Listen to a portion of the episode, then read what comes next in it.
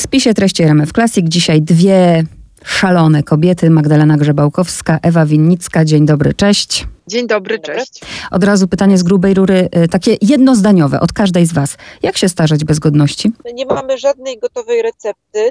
Y, Książka to jest y, żartobliwa dywagacja na ten temat. Generalnie na własnych warunkach i żeby się nie przejmować za okniem. Czym? Za okniem, za oknie, taka, Czy- jest coś, co masz za oknem. A, dobra, nie znałam tego jeszcze, ale dobra, okej. No co ja mogę dorzucić? Co ja mogę, Gosiu, dorzucić, skoro my z Ewką, to wiesz, y, jesteśmy dwa płuca w jednym organizmie, dwie komory w jednym sercu i takie tam e, różne rzeczy, czyli, no wiesz, dwie połówki mózgu w jednej głowie, o mój Boże, To, Ewusiu. tak, to dwie głowy Dwie to nie jedna, tak, to dwie głowy to nie jedna, jak powiedział milicjant do swojego psa. Fajnie się to czytało, bo y, Magdę znam i Magda wiesz, że cię uwielbiam i uwielbiam twoje poczucie humoru i w książce jest dużo tego poczucia humoru, dużo sarkazmu, ale ja bym jednak chciała tak trochę na poważnie porozmawiać, ponieważ dotknęłyście moich lęków. Ja wiem, że wy powiecie za chwilę, że a ty to tam jesteś młoda i tak dalej. Mam 44 lata, tylko że ja mogłabym z wami się ścigać na to CMB. I czytałam tę waszą książkę i z jednej strony się śmiałam, a z drugiej takie, tak podotykałyście po prostu rzeczy, które, których ja się wciąż boję, mimo 44 lat na karku, co wam się wydaje, że to jest niewiele. I na skrzydełku jest coś takiego, i zresztą ty Magda to w swojej części piszesz, że po dekadach przejmowania się tym, co ludzie powiedzą, konwenansami, grubym tyłkiem, bla, bla, bla, teraz próbujemy. I ja mam do was teraz takie pytanie. Bo co z tego, że sobie sporo w życiu przeżyłam, jak ja się dalej przejmuję tym, co ludzie powiedzą i kiedyś mi ktoś powiedział, taka znajoma, która ma w tej chwili 56 lat, wiesz Gosia, to tak przychodzi po 50.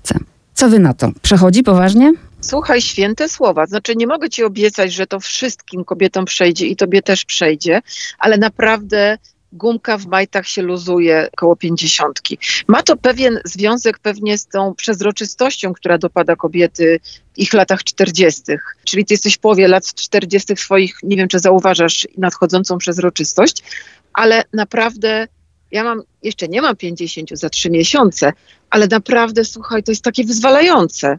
Naprawdę się, oczywiście... No ale to co, jest- samo się to stało, czy coś... y, Chodzi mi o to... Samo się stało. Samo. Nie byłam, nie byłam y, u żadnej wróżki, która by mi powiedziała, teraz cię Magdo, wypijesz napar i, i przestaniesz się przejmować. Po prostu tak przyszło. To nie jest tak, że wiesz, że się do końca już niczym nie przejmujemy, ale pewne rzeczy luzują i to jest naprawdę olbrzymia ulga. Ewa? Chciałam się odnieść do, do twoich lęków. To znaczy, my też je mamy. To, y, to, że y, reagujemy śmiechem i sarkazmem i trochę takim wyparciem, to nie znaczy, że nie mamy lęków. No, śmiech jest najzdrowszą formą wyparcia problemu i my go zastosowałyśmy, ponieważ mamy taki naturalny w ogóle sposób radzenia sobie z problemami, tak myślę.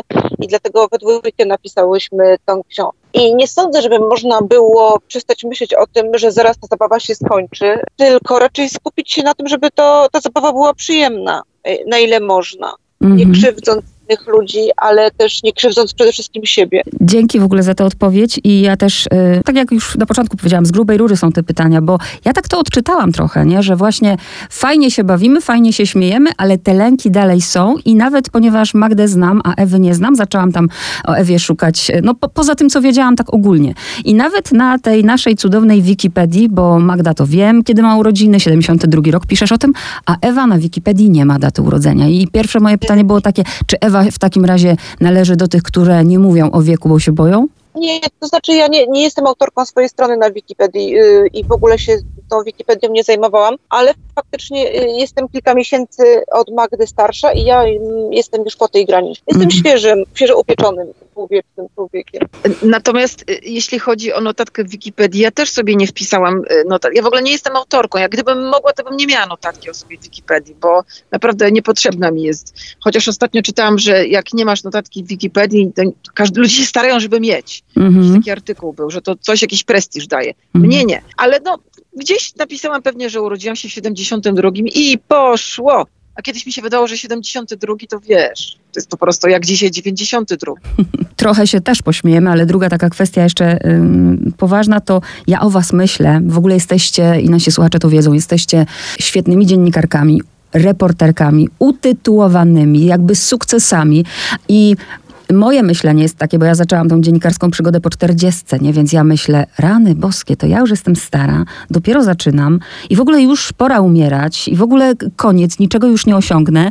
E, I też pomyślałam, skąd u was, że, że ja na waszym miejscu na przykład, to w ogóle bym się nie miała żadnych kompleksów, bo wy osiągnęłyście sukces. No ale zobacz, przepraszam Ewa, że ci wejdę w słowo. Yy, Gośka, zobacz, zobacz, dziękuję Ewusiu.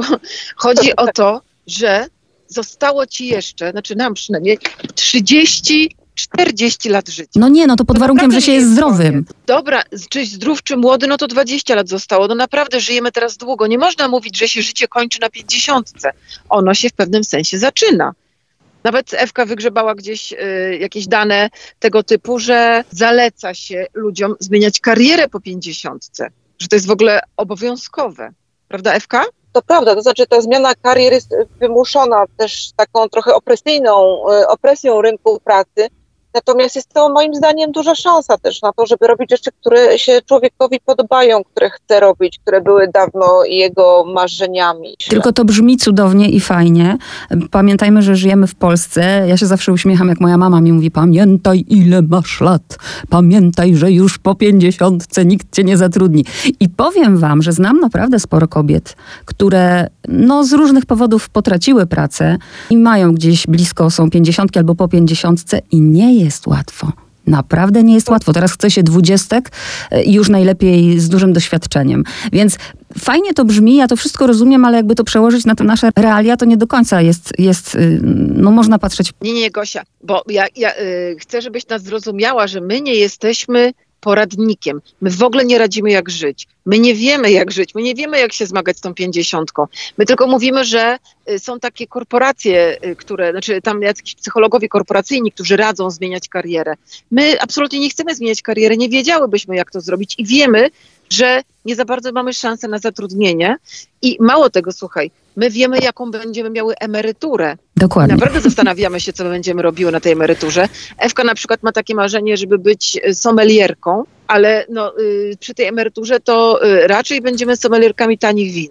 Mhm. Na przykład, prawda? Albo, żeby na przykład żyć godnie za naszą emeryturę, to obliczyłyśmy, że będziemy żyć przez tydzień w miesiącu. Tak a przez 20 dni będziemy hibernować. Dobra, ale Więc Magda... absolutnie jesteśmy po tej stronie tych kobiet, które też nie wiedzą, Tylko powiedz zrobić. Magda, bo to mnie bardzo też ciekawi, wiesz, nie wiem, czy, czy właśnie może po to też y, napisałyście tę książkę i zrobiłyście podcast, żeby właśnie troszkę tak zejść z tego, z tego poważnego tonu, żeby, żeby ludzie trochę właśnie sobie radzili z tym za pomocą humoru, ale bardzo mnie też ciekawiło, jak czytałam ten fragment o tej emeryturze, to tak, z jednej strony ja się śmiałam, a za chwilę zadałam sobie pytanie, ale halo, halo, jak Magda Grzebałkowska zostaje sama w pokoju wieczorem i naprawdę sobie siądzie i tak pomyśli, to czy właśnie zżerają cię lęki wtedy? Nie, nie, ja nie mam lęków. Słuchaj, no co ma być, to będzie.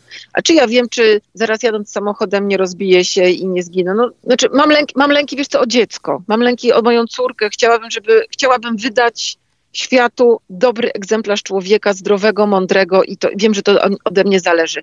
Oczywiście mam pewne zabezpieczenie na emeryturę. Po prostu ja nie wierzę w państwo polskie. Tylko na przykład no, mam mieszkanie, w którym mieszkam. No, mam to szczęście, że jestem to pokolenie, które mogło sobie kupić mieszkanie i po prostu na przykład sprzedam to mieszkanie i będę miała, będę miała z czego żyć. No, nie wiem, nie wiem, nie zastanawiam się. A powiedzcie jeszcze y, troszkę teraz przejdę do początku, bo zna, jak długo się znacie? Bo z tej książki y, się tego nie, nie dowiaduję, bo wiem tylko, że Ewa zadzwoniła do ciebie, Magda, i powiedziała, słuchaj, zróbmy taki podcast.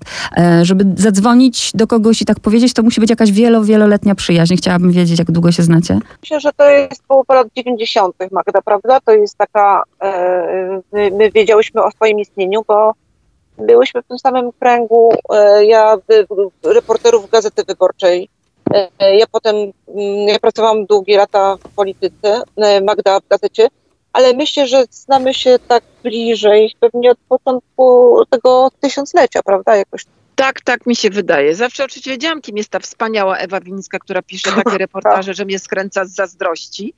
Ale no, poznałyśmy się i, i bardzo się z tego ucieszyłam, wiesz, znać Winnicką z polityki, nie? Wow. Ale czemu Ewa zadzwoniłaś no. z, tym, z, tą, z tą propozycją akurat, bo pewnie masz wiele przyjaciółek dziennikarek.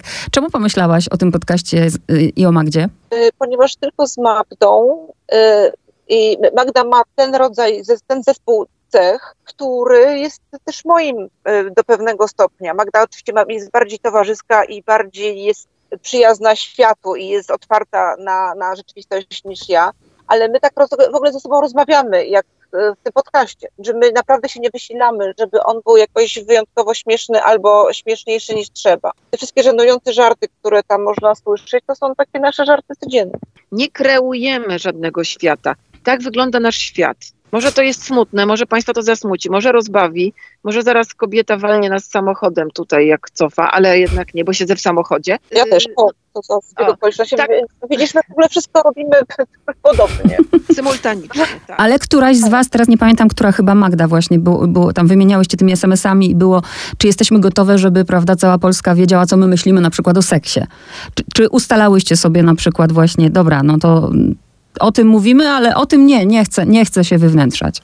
No pewnie, no, Ewa powiedz. Różne granice y, takiego, y, ja jestem bardziej jeżem w, naszej parze, ale też rozmowa z Magdą i y, na różne tematy, nie wszystkie oczywiście te fragmenty były publikowane, no to też jest taki sposób w ogóle porządkowania sobie świata trochę, tak jak na terapii myślę.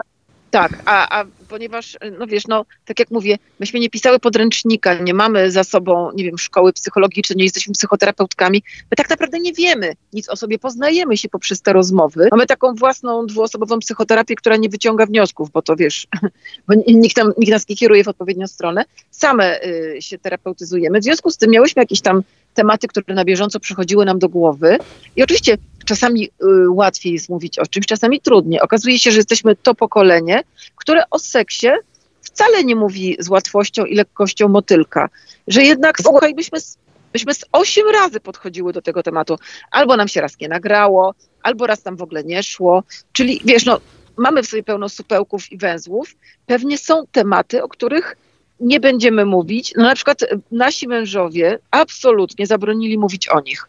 Zdecydowanie, że to w ogóle grozi karą jakąś. Też Magda, byłam, od ciebie teraz zacznę, byłam bardzo zaskoczona, bo ja się z tym borykam, y, no co, można powiedzieć, jakieś 30 lat i bardzo mamy tu wspólne doświadczenie, y, jeżeli chodzi o dzieciństwo i o to, co tobie mama powiedziała, że żebyś kiedyś jej nie wyrzuciła tego, że za dużo jadłaś, mhm. ale jestem zaskoczona, bo ja ciebie, Magda, zawsze widzę jako po prostu, no zawsze widzę jako osobę szczupłą, więc ja przeżyłam przy czytaniu tego rozdziału szok, że ty w ogóle masz z tym problem. Nie no, kochana, ja jestem po prostu, po pierwsze jestem mentalnie gruba, więc to jest ten problem, prawda? Bo urodziłam się jako grube dziecko i, i bardzo długo byłam y, no, zbyt, zbyt tęgim dzieckiem i otyłym. I y, no, naprawdę, to jak sama sobie nałożyłam na głowę koronę królowy efektu jojo, królowej efektu jojo, to jestem ja. I co z tego, że ja dzisiaj ważę? Dzisiaj ważę, słuchaj, 60 7 kg, a pół roku temu ważyłam 84, więc naprawdę to, to, jest, to jest moje nieszczęście. Zmagam się z tym i naprawdę bardzo chciałabym już nie przytyć. I nie lubisz sportu w przeciwieństwie do Ewy, ale o tym się mówi, jak chcesz być sprawny, nawet nie szczupły, to już zacznij ćwiczyć, jak jesteś młody. No, ja się urodziłam, że piszę piszemy w książce no, dzięki sportowi, bo w klubie lekkoatletycznym poznali się moi rodzice. Mm-hmm. Tata skakał przez płotki, mama wzwyż. E, taka nawet pewnymi ogólnopolskimi sukcesami, więc jakby taka konieczność ruchu i ojciec mój na tym biegał do późna, dopóki e, mu pozwalały biodra i kolana. Był taki, taka naprawdę świadomość, że trzeba się e, ruszać. Ja to po prostu bardzo lubię. No, obcy mi są ekstremalne sporty, ale uwielbiam chodzić po górach, gram tenisa, z, z, raczej to, to trochę traktuję jako towarzyską rozrywkę. Biegam w takich momentach, kiedy mam akurat dwa kolana. Powiedzcie, jakie dostajecie, jakie dostajecie feedback, y, bo tu tego oczywiście w książce nie ma, y, jeżeli chodzi o podcasty.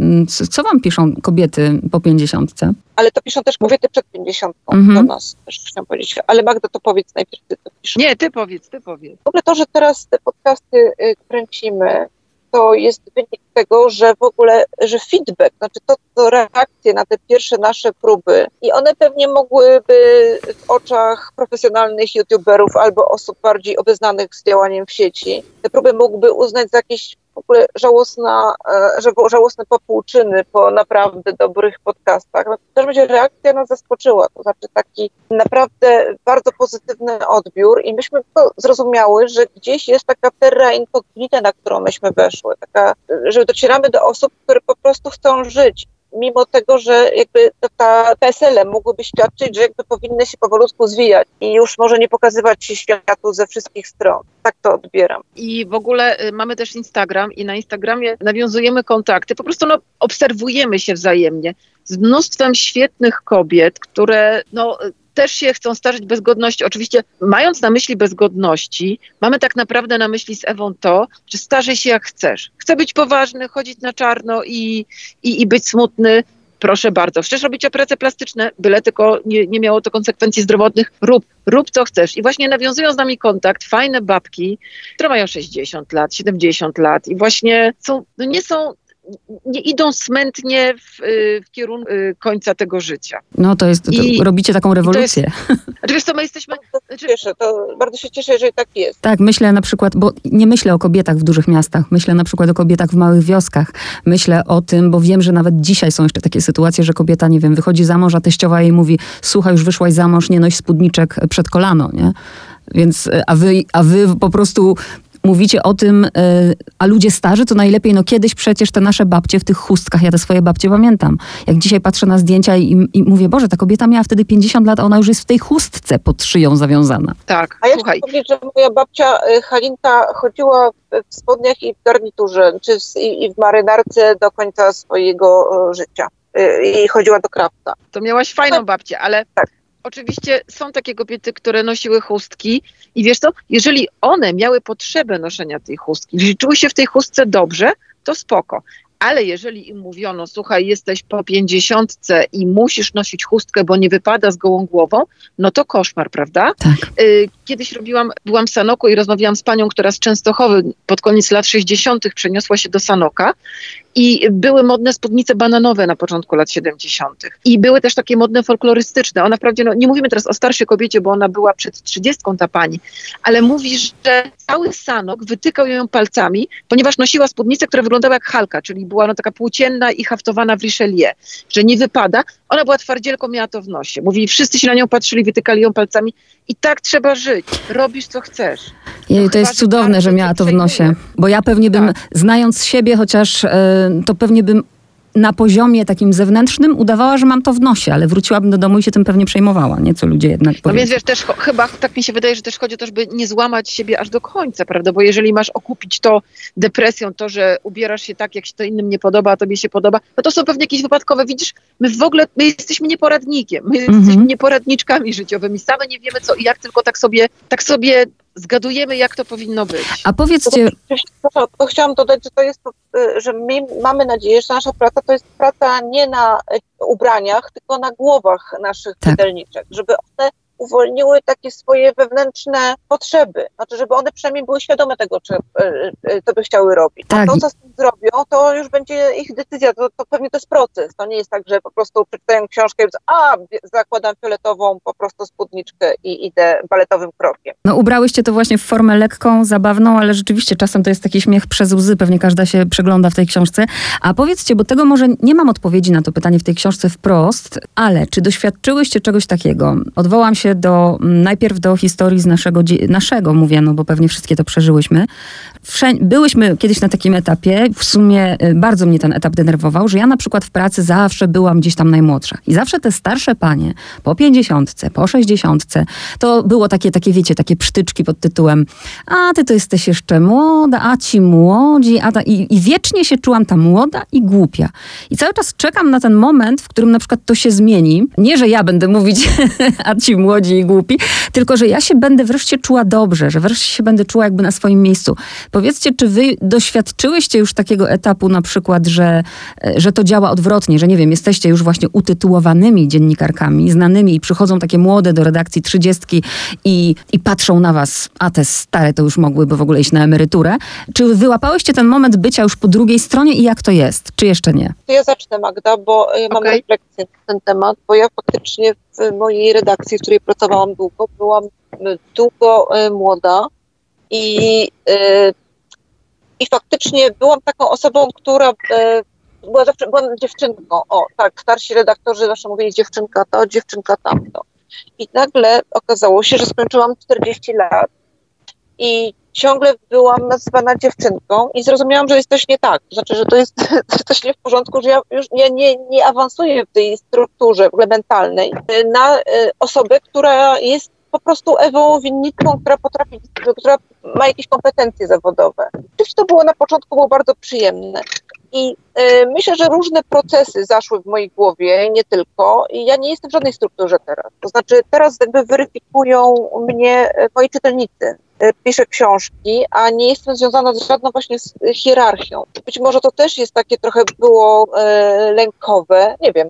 W każdym razie e, tak się zabezpieczyłam przed byciem dziewczynką albo nie dziewczynką. Mhm. No to u mnie, było, u mnie było podobnie, czyli przez bardzo długi czas byłam najmłodszą dziewczyną w dziale w dużym formacie, no bo to jest taka moja podstawowa praca w życiu, gdzie pracowałam w zespole ludzi i to było bardzo fajne, tylko że nigdy nie traktowano mnie w tym dziale protekcjonalnie. Jeżeli traktowano mnie jako taką grzebałkę, bo mówią do mnie do dzisiaj grzebałka, to było strasznie serdeczne i sympatyczne.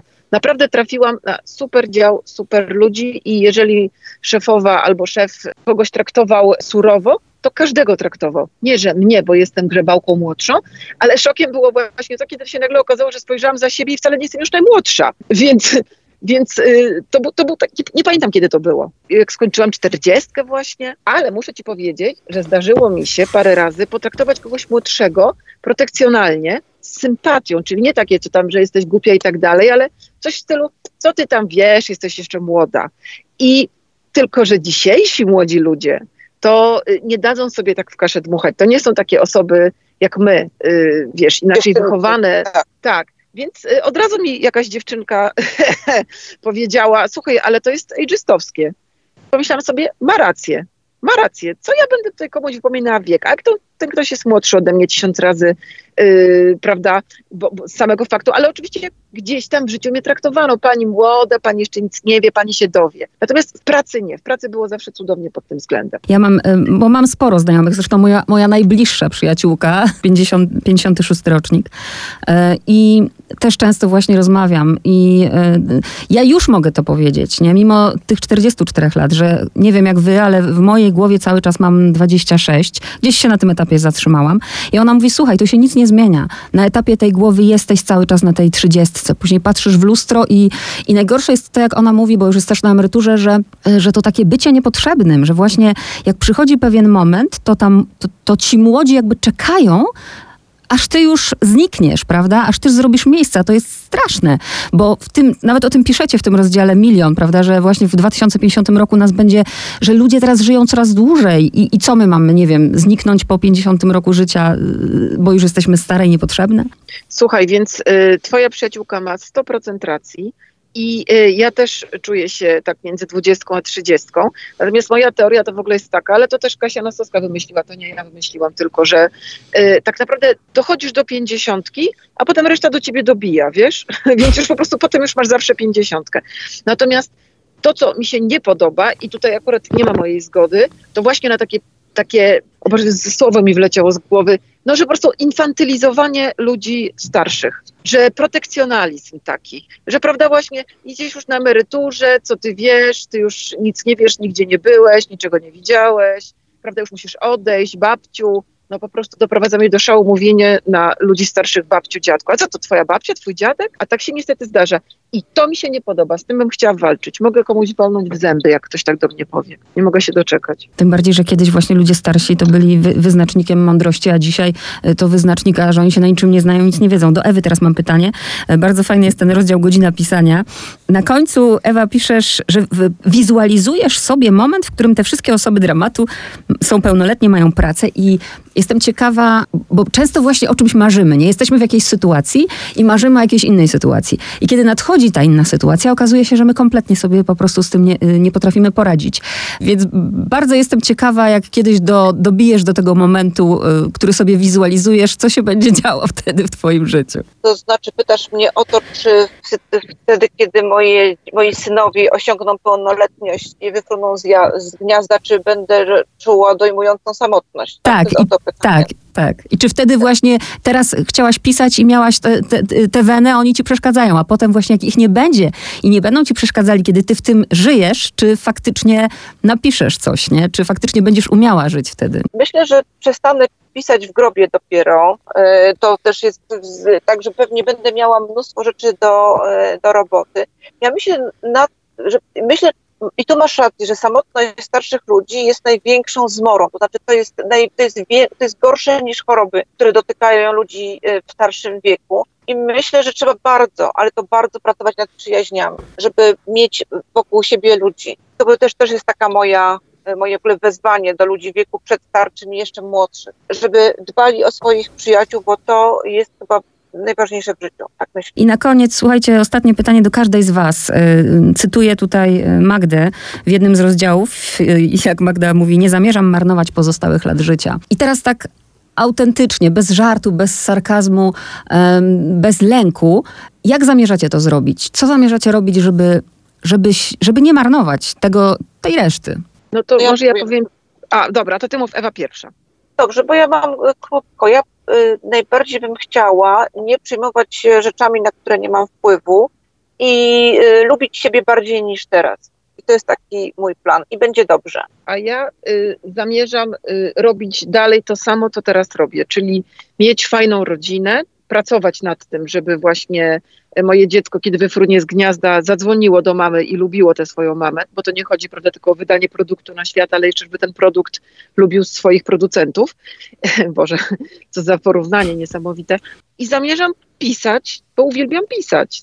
I, I zamierzam się przyjaźnić z wieloma ludźmi, bo tak jak Ewka mówi, przyjaźń jest czymś nawet ważniejszym niż rodzina czasami. Wiecie co, to, to co Ewa powiedziała, tak mnie wow, y, zakuło, ponieważ mam bardzo podobne myśli do tego, co Ewa powiedziała, żebym chciała właśnie nie przejmować się tym, na co nie mam wpływu i tu byłam zaskoczona, bo ja myślałam, że Ewa już powie, powiedziałaś i bardziej lubić siebie niż teraz, nie? To myślałam, że, że to jest moje, a myślałam, że wy jesteście właśnie już na tym etapie, że wy siebie lubicie. Magda, bardziej siebie Ja- lubię. Znaczy, ja lubię siebie najbardziej z całego mojego życia, czyli jakby spojrzeć wstecz na moje 50 lat życia, to naprawdę teraz najbardziej lubię tę Magdę. Ale ja ci powiem, że to nie znaczy, że ona 20 lat temu była gorsza. Też była fajna, tylko ja nie potrafiłam jej docenić, więc teraz po prostu trochę wierzę w siebie. Wiesz, no jesteśmy, w nas są takie pokłady, wiesz, braku pewności siebie, tego wychowania koszmarnego, tej, wiesz, tego tłuczenia nam do głowy, że, że różne rzeczy są ważne, tylko nie my. I, I w końcu dotarło do mnie, że jak ja polubię siebie, to polubię też innych. No. Także oczywiście zamierzam jeszcze bardziej lubić siebie niż do tej pory, ale naprawdę nie jest taka najgorsza ta grzebałka. Dobra, ostatnie pytanie po polsku. Co was dzisiaj boli? Ewka, O rany, ale mnie właśnie dzisiaj wyjątkowo, nie, mnie dzisiaj nic nie boli. O rany. No to Czyli ja może już nie żyję. Prze, przeproś, Ewka, przeproś. Przepraszam.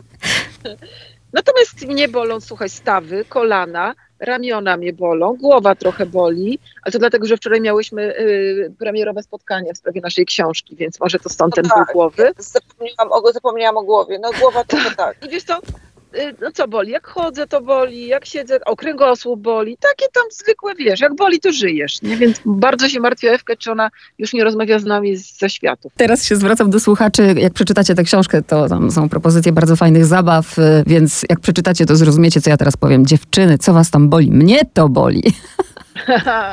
Wspaniała gra, polecana, świetnie znana wszystkim Polakom, myśmy ją tylko ustrukturalizowały. Dokładnie. Bardzo dziękuję. Magdalena Grzebałkowska, Ewa Winnicka w spisie treści RMF Classic.